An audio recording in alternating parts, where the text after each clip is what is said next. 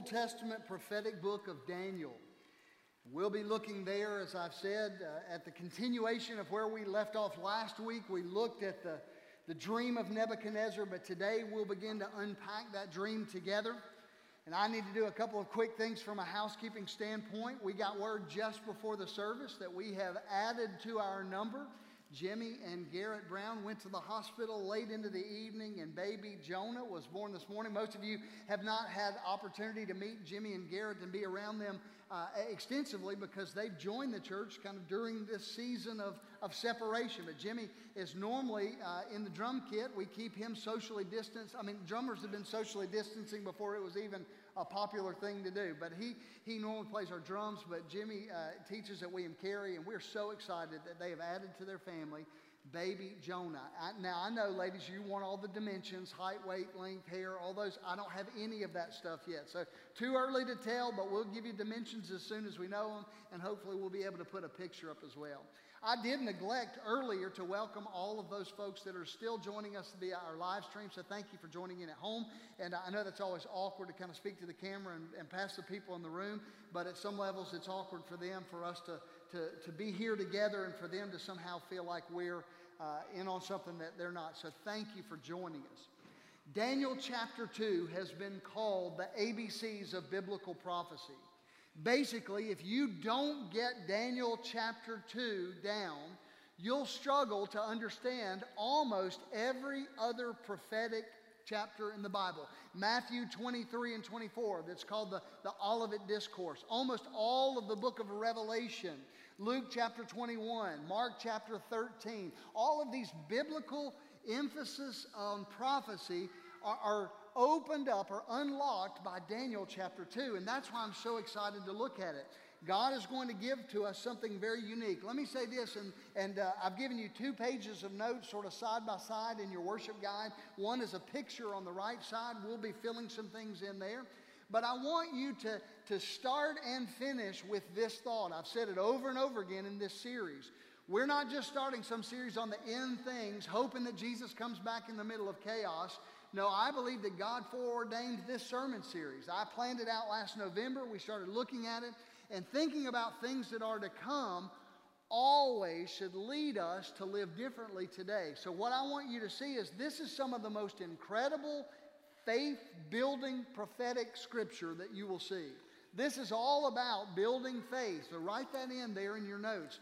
These verses of scripture about what has happened, what is happening, and what will happen ought to build your faith in the Lord Jesus Christ. It ought to cause us to live differently. Now, I want us to review the first half of the chapter. Last week, we looked at this. If you remember, the king of Babylon had a terrifying dream.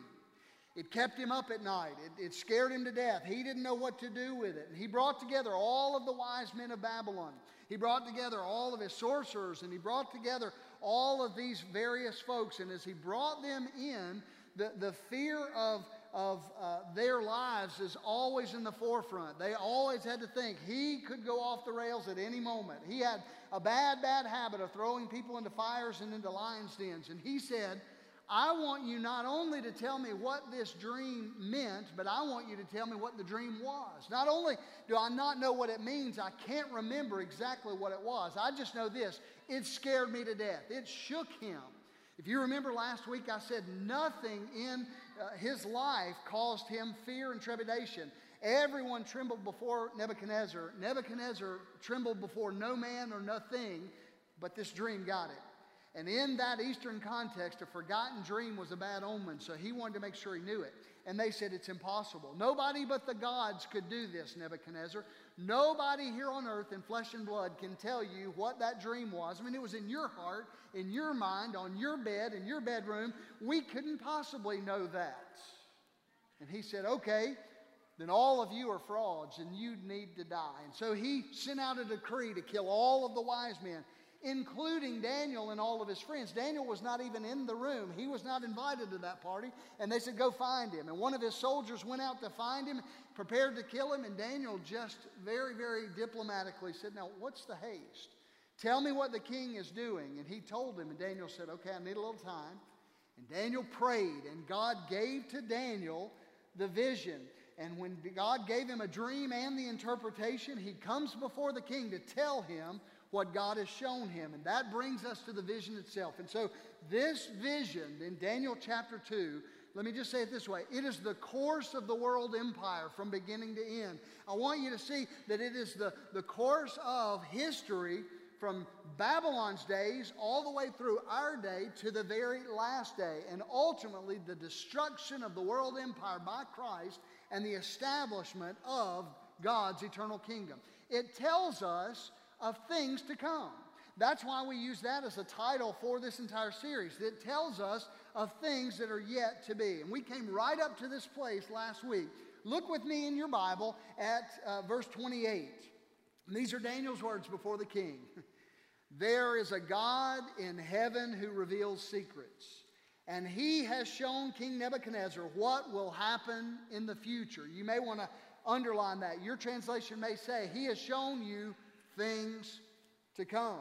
And now I will tell you your dream and these visions that you saw as you lay on your bed. So you can see that this is a vision about the future. Future events in Nebuchadnezzar's life and in the world. And God communicated this to a pagan king. Some of you may have heartburn over that. I know a lot of people that have struggled. Why would God give the most important dream and the most important prophetic information that he has ever given in Scripture to a pagan king? But I shared with you last week that right at this point in history, Israel is not much better off than Babylon. They had been idolatrous. And so it's almost in a sarcastic way God saying, I'll show my people what I'm about to do with the Gentiles through a Gentile king. It shouldn't catch us off guard. God is in the business of doing the unusual. God used a donkey to rebuke a prophet who was money-loving. His name was Balaam. And if you think about that picture, God used a rooster to rebuke Peter for backsliding. God will use interesting things. He used the bleating of a sheep to cause King Saul to wake up in his heart and in his spirit. He does unique things. He brought a raven along to feed the prophet Elijah by the brook. Why would God choose a time like this to bring a prophecy like this? Think of the timeline. Israel has been taken away by Assyria, absorbed into that nation. And now Judah in the south has been taken away to Babylon. The center of power is no longer there in Jerusalem, but now in Babylon. And I want you to get this with me. Everybody look this way and pay very, very close attention.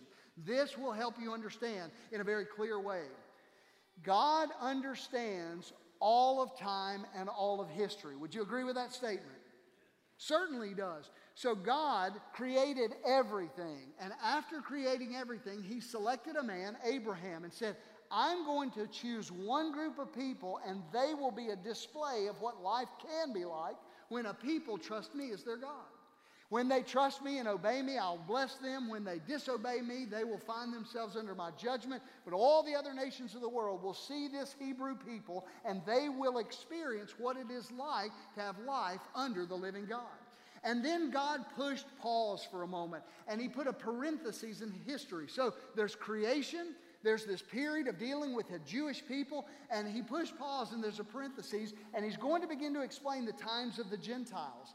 They started there at Babylon, and they go all the way through 2020 in Hattiesburg, Mississippi, and they're going all the way to the end. There will be a time when the times of the Gentiles are complete, and God will yet again deal with Israel. He has not abandoned Israel. We as the church have not replaced Israel, but God is giving to us an opportunity to be saved and to experience him in and through Jesus Christ. And aren't you glad he did? You better be thankful for the times of the Gentiles. That's what we're experiencing here, because we will see as it unfolds, this includes us. Now, if you were a Jew at this time, you would have asked, is God through with us? Are we done? Is there any more? Well, the Bible says in the New Testament, Jerusalem shall be trodden down until the times of the Gentiles. We'll get to that in just a moment. Here's what I want you to see. He wanted to communicate to the Jews that he was working with all the other nations, and he wanted to communicate to this heathen king, Nebuchadnezzar, that the kingdom that he was building is temporary at best, and that God had bigger plans than even the king could imagine. So the course of our study is very simple. I want to give you the revelation of the dream. I want to give you the interpretation of the dream, and then I want us to look at the application of the dream. So that's the kind of the course of our study. Let's start with this, though, and realize the revelation of the prophecy. Look at verse 29, and let's follow along together in Scripture. While your majesty was sleeping, you dreamed about coming events. He who reveals secrets has shown you what is going to happen. And it is not because I am wiser than anyone else that I know the secret of your dream, but because God wants you to understand what was in your heart. I love this. Look at verse 31. In your vision, your majesty, you saw standing before you a huge shining statue of a man. And as he looks at this statue, he says, it was a frightening sight. The head of the statue was made of fine gold. Its chest and arms were silver. Its belly and thighs were bronze, its legs were iron, and its feet were a combination of iron and clay. Look back this way. What Nebuchadnezzar dreamed was very simple. He saw this colossal statue of a man, and it started out with a head of gold, and it moved down toward feet of iron and clay. There were different sections, the head of gold, and then the arms and the chest of silver, and then bronze, and then iron. And as we see this image, what we're ultimately seeing, God's going to teach us, what an appropriate picture, a picture of man. God's going to teach Nebuchadnezzar and us basically this: what happens when man is in control? When mankind is in control, things deteriorate quickly, and we're going to see that. God has been pushed aside by his people Israel. They've repudiated his rule.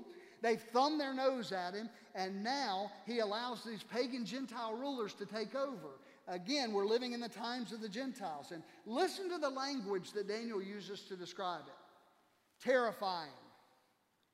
Huge. Your translation may say colossal. Radiant or shining or brilliant. Pictures of incredible, incredible sight. And it was terrifying to Nebuchadnezzar. We don't know how big it was, but it was massive. And as he saw this, it was revealing to him what is in the heart of man. Why would you say that, Pastor? Well, I think that man thinks that way. When we start looking at our own achievements, we think of them as colossal.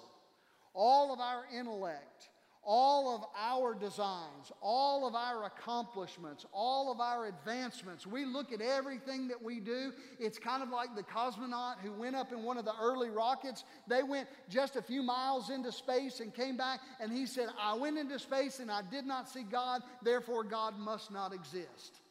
That's like a kid playing with a toy boat in a bathtub and saying, because I went from one side to the other, the ocean must not exist. I did not see the ocean. How foolish of man to think that we are all that.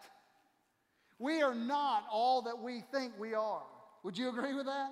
And Nebuchadnezzar thought that he was something, and somehow in this dream it frightened him. But God puts this parenthesis in the story. And so the dream is made up of these various parts. Let me say it this way. This is the pre-written history of human civilization. This is the pre-written history. It is moving us forward. According to verses 38 through 40, these sections of the statue symbolize empires of the world. These are world kingdoms. In fact, let's read that passage of Scripture if we can. Start with me, if you will, in verse 38.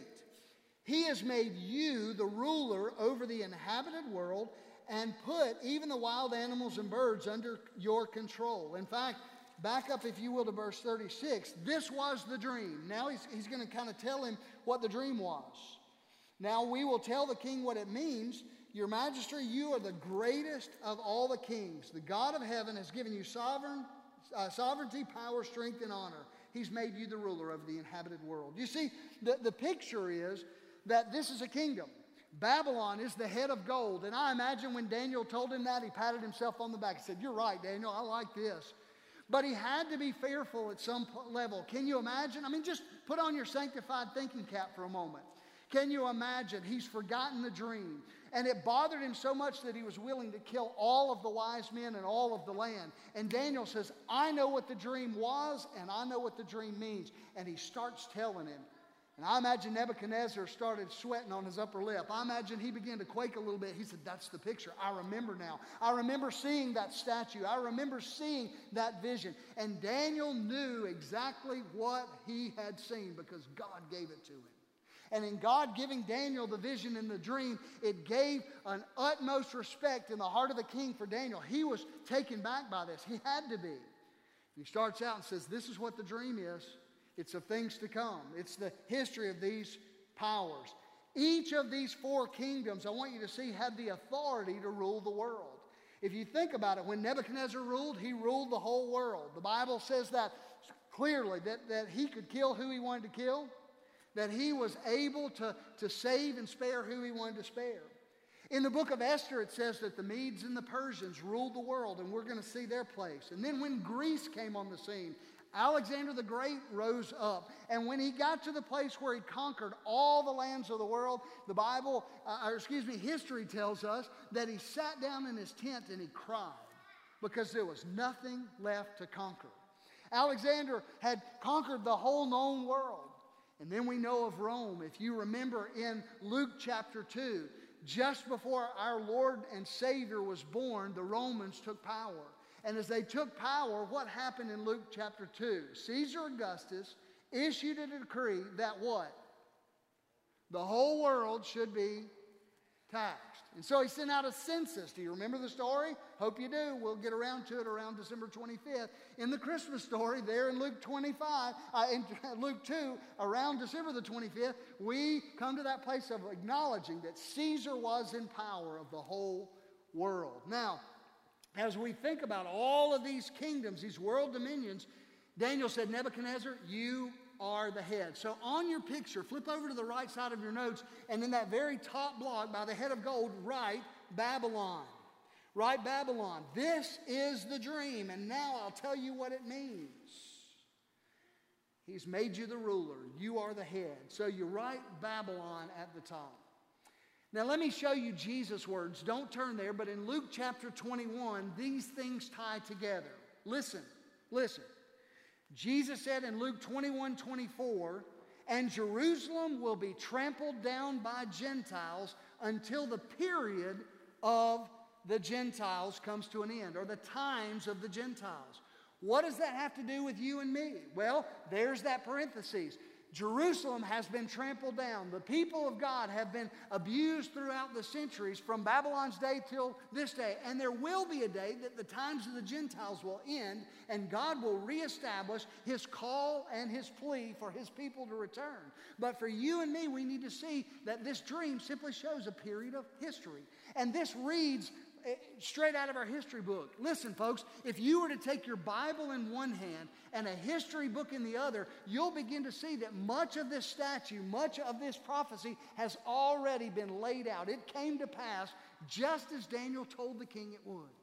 I mean, if we look at this, part of the reason it is faith building is because as we look back with confidence that everything God said would happen, happened, we can be confident that everything God says will happen. And that's where we are. We're right in the mix of this. So remember that phrase, the times of the Gentiles. Remember this. God is teaching them and us the unfolding of history. And so here Daniel's giving the interpretation of the dream. And I love this in verse 45. It goes on and it says, the dream is certain and the interpretation is sure. Daniel says, King, this is the interpretation of the dream. He doesn't say this is a interpretation of the dream. He doesn't say this is one of many interpretations, or an, I guess I should say. This is not an interpretation. This is the interpretation. It is sure. God knows what is about to happen. Now, as we move forward and see this, if you mark in your Bibles, you may want to underline the word kingdom in verses 37 to verse 44, because it's used 10 different times.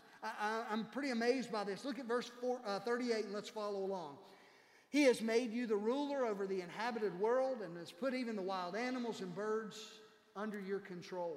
You are the head of gold, but after your what? Say it with me. Come on, folks. Kingdom comes to an end. Another inferior to yours will rise up and take your place. And after that, okay, I've got about 6 people on this side that are helping me out. We need to start over.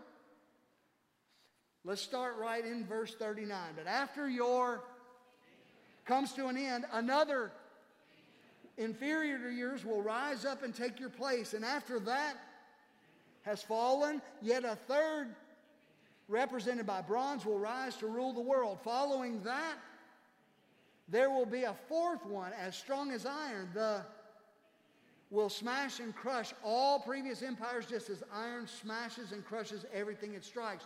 The feet and the toes you saw were a combination of iron and baked clay, showing that this kingdom will be divided like iron mixed with clay. Now, let's begin to look at this. God watches over these kingdoms in succession. You're the head, but there's coming one after you, and it won't be as strong as yours. It'll be inferior to yours. And we're going to look at this progression. In the ruin of one, another one starts. In Daniel chapter 2, verse 21, when Daniel prayed and thanked God for what he was doing, he said, "It is God who sets up kings and tears them down." God is in control of history. Would you agree with that statement? If you agree with that statement and you say God is big enough to control all of history, ladies and gentlemen, church family, can we just agree in faith that God is able to take care of us? That's a great place to just shout hallelujah. When I look at the fact that God can speak to the end from the beginning because he knows all things and he holds it in his hand and he can pre-write history, I can say, God, there's nothing tomorrow that I'm going to face that you've not already seen. That brings me such great confidence and faith in the Lord Jesus Christ. It ought to bring confidence to families. I imagine Jimmy and Garrett bringing a brand new baby into the world today are wondering, what will this baby face? It will face uncertain days, but as the hymn writer said, I can face uncertain days because he lives. God watches over them. So flip over to that right side and write in, you've hopefully written in, Babylon is the very first one. Daniel said, that's you. You are the head of gold. It's fitting that it was described that way. Herodotus was a historian that visited Babylon, and he said, I've never seen so much gold in all my life. That's a Hanbury translation. He said literally it was oozing or dripping of gold, a kingdom filled with the riches of gold. And then in verse 39 we see, but after your kingdom comes to an end, another one inferior to yours will take place. That's the silver kingdom, and it's the kingdom of the Medes and the Persians. Write that down in that block, the kingdom of the Medes and the Persians. This is a very important thing. Your kingdom has been divided and given to them. If you look at chapter 5, verse 28, and you see Nebuchadnezzar's grandson's having a drunken party. And he's brought out the gold from the temple, and they're living it up. And all of a sudden, a finger begins to write on the wall, and it frightens him to death. And the Bible says, your kingdom has now been given to the Medes and to the Persians. It's an inferior kingdom, but it's divided. I think this is pretty amazing. You're the head of gold, but next there's going to be these two arms. You've got the picture of the Medes and the Persians. What a great, great understanding. And then next, let's keep going. Next, we see the kingdom of bronze. It's the kingdom of Greece, the kingdom of Greece. And if you think about this, when the Greeks came on board, Alexander the Great started with military conquest, and he put his soldiers in battle armament. And we see a picture of bronze being a very, very fitting picture. Greece is mentioned in this prophecy, but this is Philip of Macedon, and later in chapter 8 and chapter 11, Greece is specifically mentioned. It's bronze in this military conquest. And then we move toward the kingdom of iron. And everybody here would recognize that as Rome. Every school child would know of the legions of iron from Rome. After Greece had ruled, Rome came into power. And everything in this prophecy begins to fit absolutely like a glove. One united head, Babylon. The divided kingdom of the Medes and the Persians, the arms. We see Greece recentering things. And then we see the Roman Empire. We see the two legs. We see Eastern and Western Roman Empire. We see a division. And ultimately, we're heading toward another place. But I think it's powerful for us to see that history plays out exactly what Daniel said to the king during this time. Don't miss this and don't yawn through it. I know some of you aren't students of history or you even care about history, but recognize that this, from Daniel's perspective, has not yet happened. It is pre-written history. And so God is pointing forward even through our day. Iron is used 14 times in reference to Rome in this book. And we see this picture of the empire of the Romans. Listen to these words of Edward Gibbons. It's not on the screen or in your notes. In the decline and fall of Rome, he said, "But the empire of the Romans filled the world. And when the empire fell into the hands of a single person, the world became a dreary prison for all its enemies. To resist was fatal. There was never a rule like Rome. It was the imperialistic Romans that put the Lord Jesus Christ on the cross. And then these Roman legions crushed all opposition, but they sort of faded out. The Roman Empire never completely was conquered by anyone, certainly, but it never completely ended. We still have remnants of Rome in our legal system and in our philosophical thinking. The Bible tells us something interesting. As we go down to verse 41 and 42, we see that the feet are a mixture of iron and of clay. That there's the strength of iron and then the vulnerability of clay, and they're mixed together. Now, how many toes are there on these 2 feet? I would think at least 10, right? There should be 10. There are 10. The Bible tells us that out of the Roman Empire one day will come a confederation of 10 nations. Now, I hope we put this in our picture here. I'm not sure why our pictures are getting so kind of messy, but we've got 10 nations down by the feet. And go to the next one, if you will. There should be a line that says, "You are here." You realize that everything above that line, Babylon, Greece, the Medo-Persians, and Rome, have already happened. And you see below that line, we are here. We're somewhere at the calves or the ankles of this deal. And we are still to come in the final analysis of this historical unfolding. And as we see that, we as Christians and as Americans are living in the aftermath of the Roman Empire. And I want to point out to you where we are in this because it's important for us to see. As we think about "You are here," I get people asking this question all the time. "Pastor, where is America in prophecy? Where do we fit into the world scene?" And people are asking questions about end times right now like crazy. Well, I can tell you this. America is not specifically mentioned in the Bible in prophecy. David Jeremiah said it this way: "I can say with certainty there's no place ever in the Bible where we're mentioned specifically. And it's been said because of this, and this is haunting. Perhaps when prophecy is fulfilled, America will not be any longer." It's a frightening thought. Perhaps America will not be strong enough to even be reckoned with as a power. But we are mixed in down toward the bottom of the age, still from the roots of the Roman Empire, and we see this interpretation. It's pretty clear. Nebuchadnezzar, you're in charge. After you, the Medes and the Persians will take over. That happened. After the Medes and the Persians, the Greeks will take over. That happened. After the Greeks and the Persians, the Romans will take over. That happened.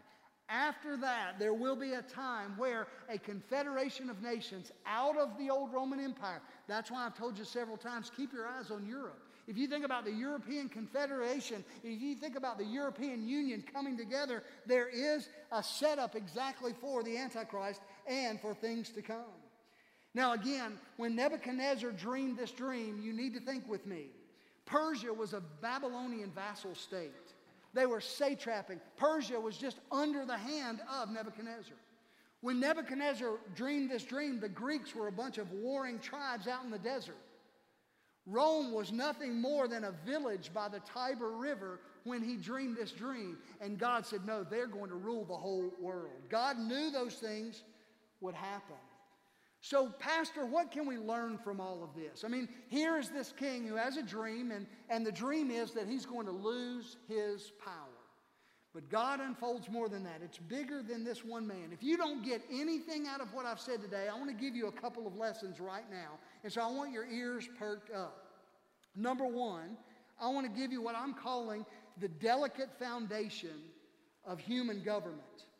The delicate foundation of human government. What's at the very bottom of this statue of man is clay and iron.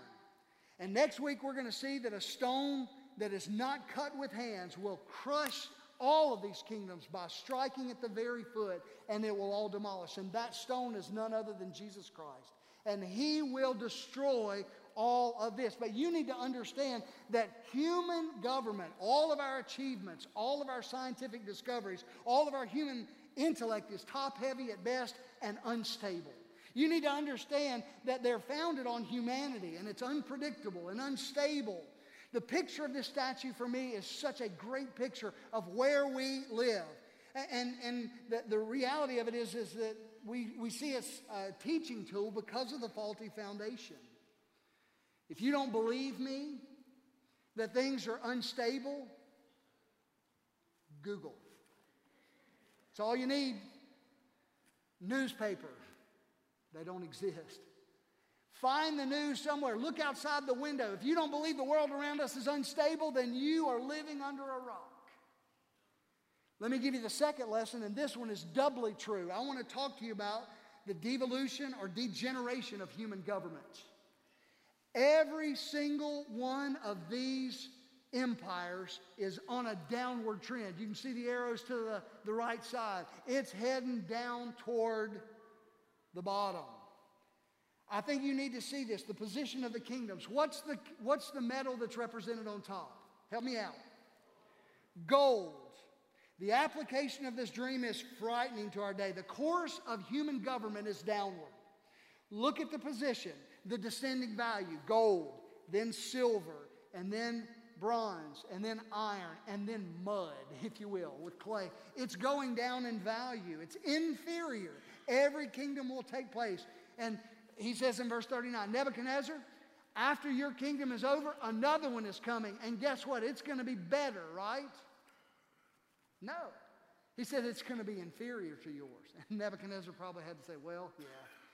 But I think something in his heart had to say, well, if they're inferior, how are they going to take over? But they did. Now you realize where we are, right? Right? We're at the bottom. We're down in the mud. We're in a bad place. Some of you say, well, I know that. I mean, you just watch political commercials today and you know that. The Bible says in 2 Timothy that man in his last days will wax worse and worse.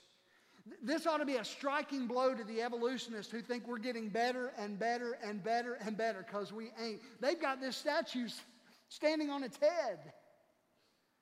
And God said we're heading downward until we'll get there. But he says we're heading downward and the power will diminish as well. And think about this, even the gravity, their specific mass, gold and then silver, all the way down to clay.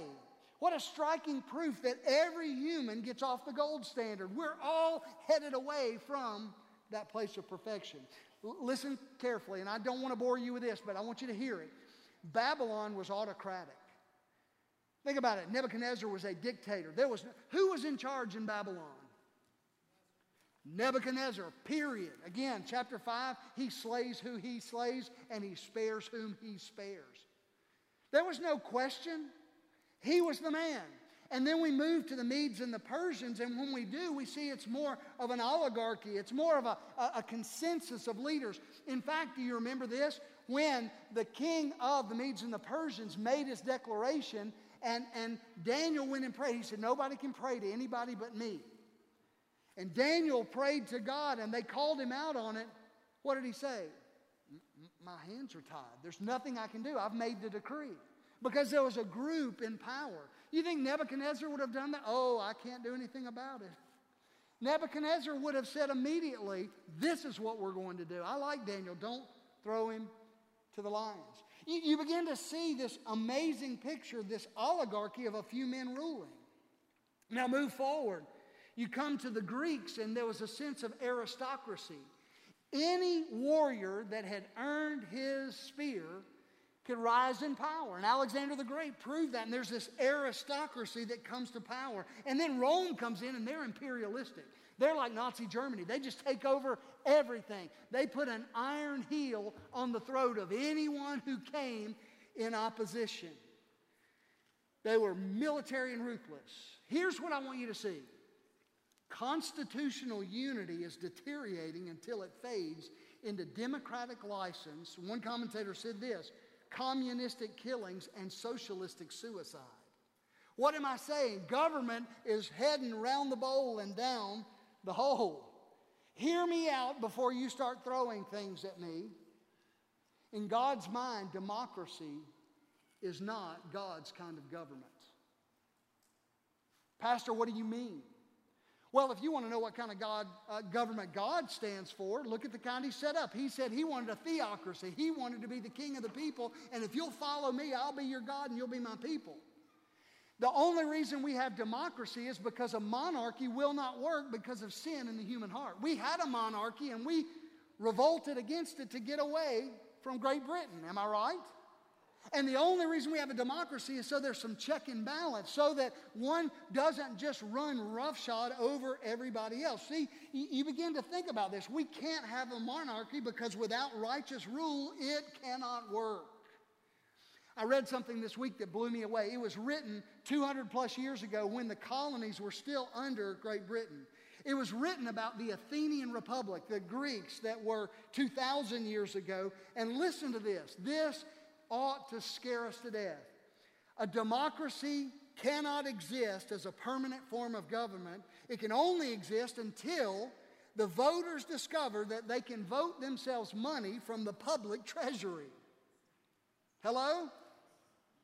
From that moment on, the majority always votes for the candidates promising the most benefits from the public treasury, with the result that a democracy always collapses over loose fiscal policy, always followed by a dictatorship. Folks, this is ripped from our headlines. I want you to see that government has moved in this way. I want to put some things on the screen there in your notes, but we start in a place of bondage. And we move from bondage to spiritual faith. And we move from spiritual faith to great courage. And we move from great courage to liberty. And we move from liberty to abundance. Does that sound like America's past? We move from liberty to abundance. And we move from abundance to selfishness. Does that sound like America's present? And we move from selfishness to complacency. And we move from complacency to apathy. And when we move to apathy, we move from there to dependency. Hello? And when we move to a place of dependency, you know where it leads us? Right back to bondage. You and I need to see this. We are in a downward cycle. We are the combination of iron and clay. What does iron represent? Power. What does clay represent? A sense of the people. And there's a ruling body with power, and there are the people that are vulnerable, and they are mixed together, and they cannot get along, and you and I are right at the bottom of that. And I'm just telling you, as we think about this, it ought not be surprising that the deteriorating form of government that we have is clear. The prophecy shows there are governments that pop up and fall apart all the time. The iron will of the authority and the clay voice of the people simply can't get along. The pulling apart of nations. Look at this. We start out with one head, and then we go to two arms. And where do we end up? 10 toes. Think about it. South Korea, North Korea, North Vietnam, South Vietnam, East and West Germany. You know, the United Nations is a joke. They're not going to ever get together. All attempts to get governments together are futile. They will fail. And the Bible tells us that this sets everything up for Antichrist. That's why this is so important as a key that unlocks revelation. Daniel simply said to this king, here's what's going to happen. We're moving into the times of the Gentiles, and you're going to rule for a little while, and then another's going to take your place, and another, and another. And it's going to fragment all the way until Jesus Christ comes and makes it all right. And we're right at the bottom. And we're awaiting the next things to happen. Folks, does this make sense, yes or no? I hope that you're tracking along with me, because the more I study Daniel, the more excited I get, because it builds my faith and confidence in the Lord Jesus Christ.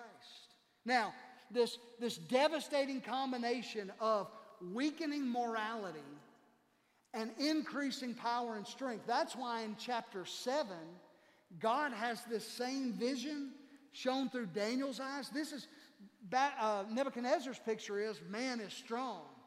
And God's picture is, no, you're deteriorating, and ultimately government without God is like a wild beast. That's how he describes the four kingdoms. They're just wild animals. That's a good picture for government. Look at verse 34. As you watched, a rock was cut from a mountain, but not by human hands. It struck the feet of iron and clay, smashing them to bits. The whole statue was crushed into small pieces of iron, clay, bronze, silver, and gold. Then the wind blew them away without a trace, like chaff on a threshing floor. But the rock that knocked down the statue became like a great mountain that covered the whole earth. Who is this stone? It is none other than the Lord Jesus Christ, and he will return in glory and honor and splendor and power, and he will establish an eternal kingdom that will reign forever and ever without end. Hallelujah. You see, he will destroy all forms of government, and he will rule forever. So when I read this prophecy, Pastor, what am I supposed to do about it? I mean, should I just be depressed and go home and lock myself in a closet? Should I just curl up in a fetal position? What this prophecy ought to tell you and me is this, that God's clock is winding down. And you and I may yet live to see the return of Jesus Christ.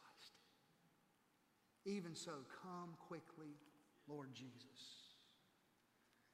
Well, here's what I want you to do. I'm going to give you some application. We've looked at the revelation. We've looked at the interpretation very quickly. Number one, look up. Look up. The king is coming. That'd be worth saying again. Look up, because the king is coming. Are you looking for Jesus' return? I am more and more every single day. And as I look up and realize that he will establish his rule and reign, he's going to rapture his church out of here. We won't experience all of those difficulties and troubles. We'll come to that prophetic unfolding as we get to those texts. But don't misunderstand these closing remarks. I want to be very careful, because I know many of you are politically minded. But can I just tell you this? This says to me that I want to do everything I can to prop up whatever government is left so that I've got a little more time to share the gospel, and for no other reason. I'm not fatalistic in saying there's no point in it. You need to be salt, and you need to be light, and you need to be involved, but don't make this nation your end priority. I'm as patriotic as anyone in this room. I wave the flag passionately. I love our soldiers and pray for our president, and I pray for our military, and I pray for our leaders locally, but America is not the end all, and if we begin to think so, we're much like Babylon and Nebuchadnezzar. He thought he had everything, and God said, no, it's going to get way, way worse. And he said, you and all of your golden splendor and might will be replaced by mud, because that's where human government goes. But then he'll replace it where gold is the streets that we walk on. There's coming a day that we'll kick up gold dust. There's coming a day, so look up, but live, here's the second one, live with an eternal perspective. I want to give my life to those things that are eternal. I want to recognize this, that I can't think of anything worse than to give my whole life and pour my life into a tottering, toppling governmental system that ultimately will fail. Why will it fail? Because God said it would. There are only two things that are eternal in this world that God's going to take out of this world to heaven with him. The Word of God and the souls of men. Truth and people. Folks, if you live with an eternal perspective, you'll do this last one. You'll love with an eternal purpose. Listen to me. When is the last time you verbally shared your faith with somebody else? You told them, Jesus Christ saves. I'm not beating you over the head with a hammer of the Bible and saying you ought to do that. What I'm saying is we get to do that, and we better do that. We better get busy loving with an eternal perspective. All of these people that are wringing their hands worried, so worried, if I do everything just right, then I can avoid this disease. I can avoid this virus. We were talking about it this morning. If you look at the death rate, if we're that concerned, because we say, well, some people may die, we ought to ban cars. We ought to quit driving because people are killed on the highways all the time. My point is this. This world is coming to an end, but there is one who is coming to this world that will be just the beginning. Because he's already said, I am the Alpha and I am the Omega. I am the beginning. I am the end. I know it all. And I know you're saying, my pastor's a little worked up this morning. Praise God. We can be worked up. Why? Because we win. Look up.